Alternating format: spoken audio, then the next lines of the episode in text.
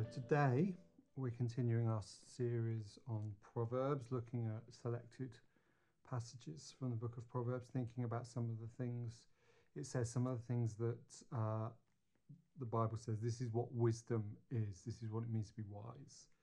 So today we are looking at Proverbs chapter 15, and I'm going to read verses 1 to 33, which is the whole chapter. Proverbs 15, starting at verse 1. A gentle answer turns away wrath, and a, but a harsh word stirs up anger. The tongue of the wise commends knowledge, but the mouth of the fool gushes folly. The eyes of the Lord are everywhere, keeping watch on the wicked and the good. The tongue that brings healing is a tree of life, but a deceitful tongue crushes the spirit. A fool spurns his father's discipline, but whoever heeds correction shows prudence. The house of the righteous contains great treasure, but the income of the wicked brings them trouble. The lips of the wise spread knowledge, not so the hearts of fools. The Lord detests the sacrifice of the wicked, but the prayer of the upright pleases him. The Lord detests the way of the wicked but he loves those who pursue righteousness. Stern discipline awaits him who leaves the path. He who hates correction will die. Death and destruction lie open before the Lord. How much more the hearts of men? A mocker resents correction, he will not consult the wise. A happy heart makes the face cheerful, but heartache crushes the spirit. The discerning heart seeks knowledge, but the mouth of a fool feeds on folly. All the days of the oppressed are wretched, but the cheerful heart has a continual feast. Better a little with the fear of the Lord than great wealth with turmoil. Better a meal of vegetables where there is love than a fattened calf with hatred. A hot tempered man stirs up dissension, but a patient man calms a quarrel. The way of the sluggard is blocked with thorns, but the path of the upright is a highway. A wise son brings joy to his father, but a foolish man despises his mother. Folly delights a man who lacks judgment, but a man of understanding keeps a straight course. Plans fail for lack of counsel, but with many advisers they succeed. A man finds joy in giving an apt reply. How good is a timely word! The path of life leads upward for the wise to keep him from going down to the grave. The Lord tears down the proud man's house, but he keeps the widow's boundaries intact. The Lord detests the thoughts of the wicked, but those of the pure are pleasing to him. A greedy man brings trouble to his family, but he who hates bribes will live. The heart of the righteous weighs its answers, but the mouth of the wicked gushes evil. The Lord is far from the wicked, but he hears the prayer of the righteous. A cheerful look brings joy to the heart, and good news gives health to the bones. He who listens to a life giving rebuke will be at home among the wise. He who ignores discipline despises himself, but whoever heeds correction gains understanding. The fear of the Lord teaches a man wisdom, and humility comes before honour. It was quite a long chapter, 33 verses, each proverb unique in a sense and saying something different. So, what can we learn? What can we say about this chapter today? Well, there is one thing that stuck out to me about this passage, I suppose, one theme that comes up a few times that I wanted to talk about today. Um, you see, I think we live in a time where we can feel like you don't know what's true anymore. You can't ever be sure what's true, what's real. Um, social media says, well, you can't trust the mainstream news. They're uh, biased, they protect the status quo. uh, mainstream news says, well, you can't trust social media. There's no no one checking the truth of what's being said. Um, you can't trust politicians anymore. You can't trust the police. You can't trust the church. You can't trust anyone. Uh, you can't trust your eyes even because the images you're looking at, how do you know whether they're real? Maybe it's a, a deep fake. Maybe someone's been removed from the the, the photo.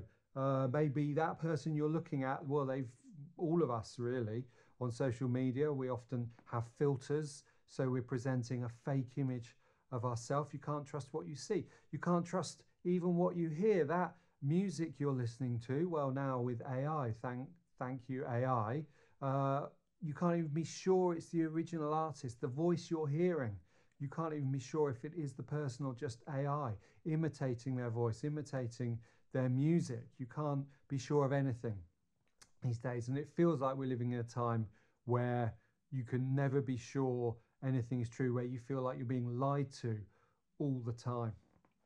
But I think life's always been a bit like that. I think society and culture has always been like that. It's perhaps heightened or we're more sensitive, more aware of it now. There's more opportunity for it to come into our lives. But there's always been lies and always been lies that people are saying, here's the truth, this is the truth. I grew up before the internet. I didn't have the internet when I was a child. There was no AI when I was a child, yet we were still lied to. I was still lied to and had, you know, people say, no, this is the truth. And one of the biggest lies I was told as a child, it's probably uh, a lie you may have heard. Maybe you were told it too. Maybe you've believed it all your life. But it's this it's sticks and stones may break my bones, but names will never hurt me. Words will never hurt me. That's one of the biggest lies I think we're told in our lives. And that was before social media. It makes sense when you look at it, when you analyze that statement, because it's just words, isn't it? It's just noises. What harm can noises do to you? But those words, those noises can hurt us because human beings, we're not just bones, are we? We're not just bones to be broken. We can have our hearts broken, we can have our, our minds broken, we can have our souls, our spirits broken. And this usually happens with words. It's words that do this to us. I've never broken a bone. I've lived a charmed life. You may say, oh, I'm just a coward, one of the two, you can choose but some of you will have. And do you remember the pain? Do you remember the pain of breaking a bone? Maybe you do, maybe you don't. It's past, it was a long time ago now. But I bet most of us can still remember the pain of certain words, the way they were used against us. In fact, although when we break a bone or injure ourselves, that pain can pass and it's gone forever, and it doesn't come back. I bet it doesn't take much to bring back the pain of some things in our lives, the things that were delivered by words. It's almost like a fresh wound. When you just think about it, when you just recall about it, the pain is real there again. This is what words do. This is a convoluted introduction, isn't it, to a sermon on this chapter of the book of Proverbs. But this is the thing, this is what Proverbs was talking about. I feel this is the thing that stuck out to me about this chapter is how often this chapter, how often Proverbs, how often the Bible, how often other wisdom traditions throughout history make this point that words matter, that words are important, that words are powerful things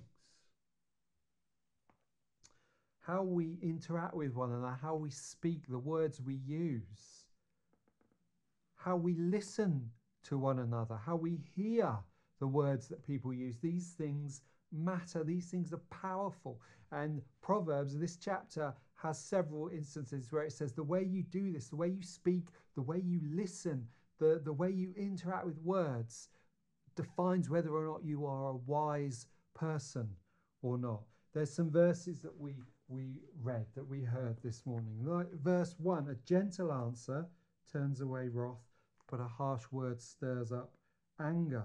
Right away, the second verse The tongue of the wise commends knowledge, but the mouth of the fool gushes folly. Verse 4 The tongue that brings healing is a tree of life, but a deceitful tongue crushes the spirit. Verse 5 As fool spurns his father's discipline, doesn't listen to the words that are being spoken, but whoever heeds correction, whoever listens, shows prudence. The lips of the wise, verse 7, spread knowledge, not so the hearts of fools.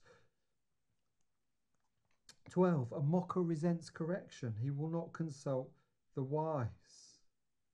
14. The discerning heart seeks knowledge, but the mouth of a fool feeds on folly. 18. A hot tempered man stirs up dissension, but a patient man calms a quarrel. The way that you use words, the way that you listen, can stir up dissension or calm a quarrel. Verse 22 Plans fail for lack of counsel, but with many advisers they succeed. Words can make plans succeed. 23 A man finds joy in giving an apt reply, and how good is a timely word. 28 The heart of the righteous weighs its answers, but the mouth of the wicked gushes evil.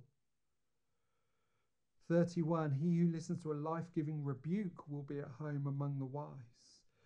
22 He who ignores discipline despises himself, but whoever heeds correction gains understanding. These are the, the kinds of things that Proverbs says how you use your words matters. All throughout the Bible, James, in his letter in chapter 3, he speaks quite a lot in those first few verses of chapter 3 about the tongue. You know what he says? He says the tongue is a fire, a world of evil among the, among the parts of the body. That sounds a bit harsh, but he's making this same point. Your words are powerful things. And James says, well, if you can control your tongue, if you can control the words you use, you are a perfect man, perfect person. That the power to, the self control to, to control the words you use makes you perfect, according to James. That's how important this is. That's how this big, big an issue this is. Now, it, you know as well as I do that there are lots of things in this world that in our society and our culture that you need training for. You need a license. You need a license to drive. You need uh, licenses and qualifications to use heavy machinery. You uh, you need a license to practice medicine. All these kind of things because we recognise that the harm that comes from using these things badly, from being a bad driver or, or for not uh, using heavy machinery properly. We know that these things are dangerous, but there is no license to speak. There's no test people have to take before they are allowed to speak, before they are allowed to exercise that power of words. We wander around, all of us, like a toddler with a shotgun with the power to speak into people's lives, words that can destroy, that can harm, that can break down. And the Bible says this matters, this is important. The way we use our words makes a difference.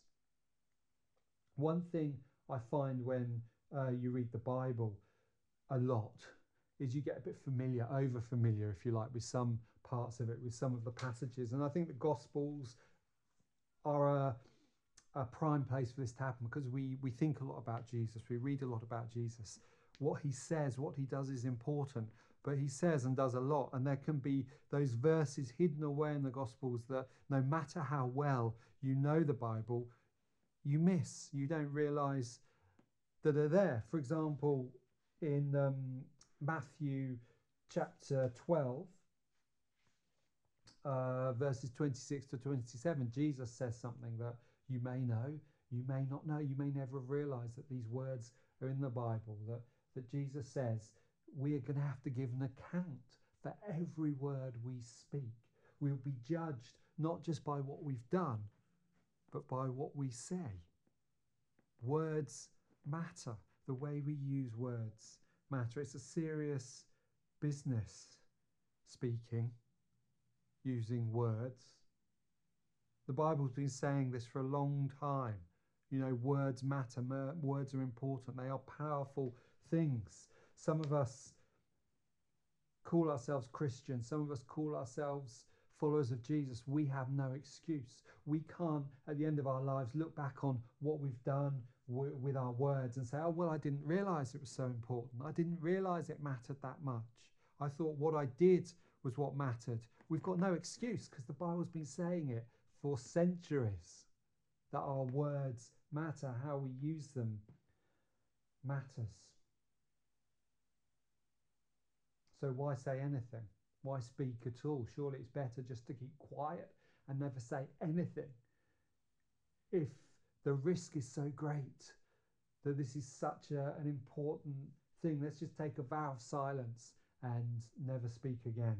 Swallow all those words that build up inside us. Surely that's what the message of Proverbs is. Surely that's what the message of Proverbs should be. Don't speak. Don't say anything. It's, it's too risky. It's too dangerous. That's not the message of Proverbs. That's not the message that we read in this chapter. That's not the message we read elsewhere in the Bible. The message of Proverbs about words, I think you find in chapter 18, verse 21, um, which we haven't read, but it says, The tongue has the power of life or death. Proverbs 18:21 the tongue has the power of life or death. And that I think is the message of Proverbs. That's the message of the Bible. The tongue is this powerful thing that can harm that can do great harm but it also has the power of life. And we choose whether we use it to bring life or to bring death into the world that's the message of Proverbs that's the message of the, the Bible. Not that we should never speak, but that we should think carefully about how we use our words and we should seek to bring life rather than death into the world through our words. That's the point. We choose. We choose what we do with words. I look back on my life and I cringe sometimes at some of the careless things I've said you know, those moments, you see the look in people's eyes and you wish you could take the words back as soon as you said them, but it's too late. I've had those moments. I imagine some of you will have too, and it, I'm ashamed of them. I, I, I'm embarrassed about them. I don't really like to talk. Um, I don't like to speak, which is an odd thing for someone to say, considering um, I'm a preacher, but I don't really like it. I um, I I meet a lot of people whose their first encounter with me is seeing me, hearing me speak at uh, some event or or something like this, and the comments are usually the same. It's like James, you're really different in person. You know, when I heard you speak, when I saw you on on that stage or whatever, I assumed you were this outgoing extrovert people person. But then I meet you and find you're, you know, antisocial, grumpy, uh, miserable, so and so. Because I don't like to speak. I don't like to talk. People come to me um, with questions because they are under the mistaken impression that I know things, that I have answers to their questions. that I make it a habit of not answering people's questions if I can. I try not to say too much. I'm much happier if people figure out the answers for themselves because I, I don't like to talk. I don't like to speak. I don't like to say things. But the problem I have is that God has a different opinion to me. God has said to me pretty clearly over the years, James, I need you to talk. I want you to talk. It's what you should be doing. I've mentioned before, possibly, um, in various places that I kind of have a love hate relationship with preaching. It's not something that I get excited about, that I look forward to doing. Many Sundays, I just would rather, you know, stay in bed and pull the covers over my head. But God says, uh, James, get over yourself. There are more important things in life than what you want. And He has placed on me the expectation and the burden and the responsibility of of making noises, using words, speaking, doing this very thing that I am reluctant to do because I'm aware of how powerful, how much responsibility, how important it is to use words well. This is probably, I think, in a sense, one of the only things I have in common with the Old Testament prophets. I love some of those Old Testament prophets because some of them didn't want to speak either. They didn't want to, to preach either. Jeremiah's one of my favorites who is fed up with God saying, Say this, say that, because every time he speaks, it gets him into trouble. And he says, So, God, I'm, I said, I'm not going to say it anymore. You can tell me all you want to prophesy. You can give me all the words you want, but I'm not speaking. But Jeremiah says, I couldn't do it. I tried to shut those words up, but they were like a fire in my bones, and I had to speak them. Ezekiel's another one, uh, an interesting prophet who says a lot of things, but God said to him often, You know what? Ezekiel, words aren't really going to cut it every time. So I'm going to get you to, to do some, some practical things. I'm going to get you to do some visual acts. I'm going to get you to bury your clothes by the bank of a river. I'm going to get you to, to lie on your side for months or weeks. I can't remember how long it was, but just to, as an illustration, when your wife dies and she's going to die, you're not to mourn, you're not to grieve, because I want to use that as a way of communicating something to my people. I bet Ezekiel had those moments too where he said, God, why me? Why did you expect me to do this? Couldn't you find someone else? I'm not really on board with this. One of the things I do like from Ezekiel, from his story, is in chapter 37. It's a story that's probably reasonably well known um, because there's a song about it. And when I start telling the story, you might you might know the song. It's God shows Ezekiel shows him a piece of the desert, and it's full of bones, dry bones, bones that have been there for a long time, all dried up and dead. Um, you know the song, the song, the knee bone's connected to the leg bone or whatever. You know the song, maybe. And God says to Ezekiel, What do you reckon, Ezekiel? Can these bones live? And Ezekiel, looking at these bones, maybe he thinks, Well, they're dead, they're long dead, there's no life in them. But he's too smart. He's been around God long enough. He knows that the obvious answer is not always the right one where God's concerned. So instead of committing, he says, Well, well, only you know, God, whether these bones can live. And God, well, these bones come to life. They come to life. They have life breathed into them. And that's what the, the song's about. And you may know that story, but do you know it well enough to know what it is that brings life to those dry bones? Are you familiar with it? What is it God says to Ezekiel to do? he says to Ezekiel, Ezekiel, speak to the bones, prophesy to the bones, bring my words to the bones. And it's when Ezekiel does that that the, the, the bones come to life. It's words. That's, that's where this is going. That's where this, this uh, insight into my personality is heading to this one point. It is words that give life to dry, dead bones. That's what's happening in that story. Words don't just have the power to destroy, to harm. That's maybe what we remember. That's maybe what we're afraid of. Maybe that's what we think back on in our lives the damage that words have done. But never, never forget that words have the power to heal, words have the power to bring life.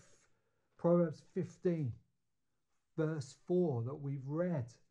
The tongue that brings healing is a tree of life. You have a choice. God has placed this power into our hands, the power of words. He's given it to us. And as I said, there's no restriction, there's no boundaries, there's no test you have to take before you are given this responsibility, regardless of age, gender, ethnicity, nationality, any of these things. God has placed this gift into your hands. And like every gift of God, it's up to you how you use it. And there are people who will use that gift to destroy. We know them. We all know them. People who have words, who maybe have great skill with words. And what do they do with those words? They use them to break, they use them to demolish, to knock down people and things. But the message of the Bible, the message of the gospel is it does not have to be like that. It does not have to be this way. You can bring healing with your words. You can. You. It's not just those of us who do a lot of talking, not just those of us who might give the impression that we're good with words. You, if you use your words with wisdom, if you use your words to speak the things that God has said, you can bring healing with your words. You can change people's lives for the better just with these strange noises that come out of our mouths. Larry Crabb, who is a Christian counselor and writer, tells a story once of being a child at school. And one day, at the end of the day, teacher said, Larry, can you stay behind? I just want to talk to you for a second. And so Larry did. And I don't know what he thought the teacher was going to say, but the teacher said to him, said, Larry, I've noticed that you're good with words. And I think maybe one day you could be a writer if you wanted to be. And he then he gave Larry some uh, extra homework to do. But Larry Crabb said it never occurred to him until that point. no one had ever said anything like that to him before that he could be something, that he could be someone, that he could be a writer. It was words. It was words that woke that up in him. Someone, a teacher, just taking the time to say, Look, this is what I've seen, and this is what I think you could do. This is something I think you're good at. And it set him on a path. One of my favourite Fred Craddock stories. This is a story I've told before, I know I have, and I'll probably tell it every week if I could get away with it. Is of a time where he and his wife were on holiday and uh, they were minding their own business, sitting in a, a cafe or a restaurant, and a, an old man comes in and he's saying hello to people at the tables, and he comes over to Fred and his wife and sort of starts up a conversation with them and, and Fred says he wasn't too keen you know this guy's interrupting their their time. He's not too keen on this conversation, but this guy's asking questions. Oh, who are you here on holiday, and so on. They're um, uh, they were on holiday in uh, um, Tennessee, and and this guy finds out what Fred, Fred does for a living. That he's a minister, uh, and he's a preacher, and and uh, this guy says, well, you know, I've got a story. I've I've I owe a lot to uh, a preacher uh, from the church, the same denomination the church that Fred Craddock was. And this man, um, whose name is Ben Hooper, tells this story. He says that he grew up and he was uh, illegitimate. Um, he was from a single parent family. His mother wasn't married when he had him. He, uh, he, I don't think he even knew who his father was. And in Tennessee, in those times, it was uh, many years ago. Um, that was a big deal. Like that was a shameful thing. And he said, uh, all through his childhood, he was ashamed and embarrassed and ostracized, and uh, he was lonely, and people wouldn't talk to him, people wouldn't interact with him because of this stigma of being illegitimate, and uh, he didn't have any friends or anything like that. And he said that when he was a teenager, he started going to a church um, he liked the preacher. He liked to hear the preacher, um, but he didn't want to stick around in church because, you know, he was embarrassed, and he um, used to arrive late, hear the sermon. As soon as the sermon had finished, he would leave. Uh, and he says that one day there was a bottleneck of people leaving, and he couldn't get out, and he was trapped in the church, and he felt a hand on his shoulder, and it was the minister and he looked at the minister and he could see the minister was trying to to place him um, because obviously he he didn't stick around. He wasn't there before wasn't trying to place him trying to think which family he belonged to this teenage boy. And uh, Ben knew that he'd been found out and that his the minister was gonna gonna say something. And he was that was it. He'd never be able to come to the church again.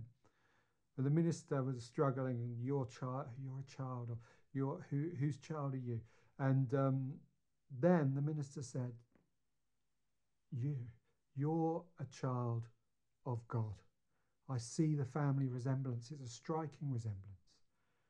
And he said, uh, You've got a fantastic inheritance, boy. Go out and claim it. And he sent Ben Hooper on his way. And um, just words, just words. You're a child of God. But you know what Ben Hooper said Fred Craddock? Said, I left that church a different person. He said, That was the beginning of my life. Those words, just simple words. In fact, Fred said he remembered after the conversation that the governor of Tennessee, there'd be a time when the governor of Tennessee, twice elected, had been uh, a man who was illegitimate, whose name was Ben Hooper. That this man had become the governor of Tennessee. And he said, uh, because someone said to me, You're a child of God. And I see a striking resemblance. This is the power of words. This is what words do. This is the gift that God has given. And if, like Ezekiel, we say, Okay, God, I'll speak your words, I'm not going to run away with my words, I'm going to speak your words. You transform people's lives just with the power of words. You spread wisdom and knowledge, says Proverbs 15. You bring healing and life. How good, says, is a timely word. How good is a timely word. And we should listen to the words that are spoken to us as well. This is what Proverbs 15 also says. The words that might not be comfortable, may not be necessarily what we are expecting or wanting to hear, but the words that contain life. You see someone, they might just be making noises, but if you listen, if you listen, you might be able to hear the Holy Spirit whispering to you in those words. And wouldn't you like to be that sort of person? The sort of person Proverbs is talking about as being wise, being a blessing to others, the sort of person who says what is good and what is true and allows the Holy Spirit to piggyback on those noises that those they make, on those those words that they speak, and bring life to others and change men and women's hearts forever.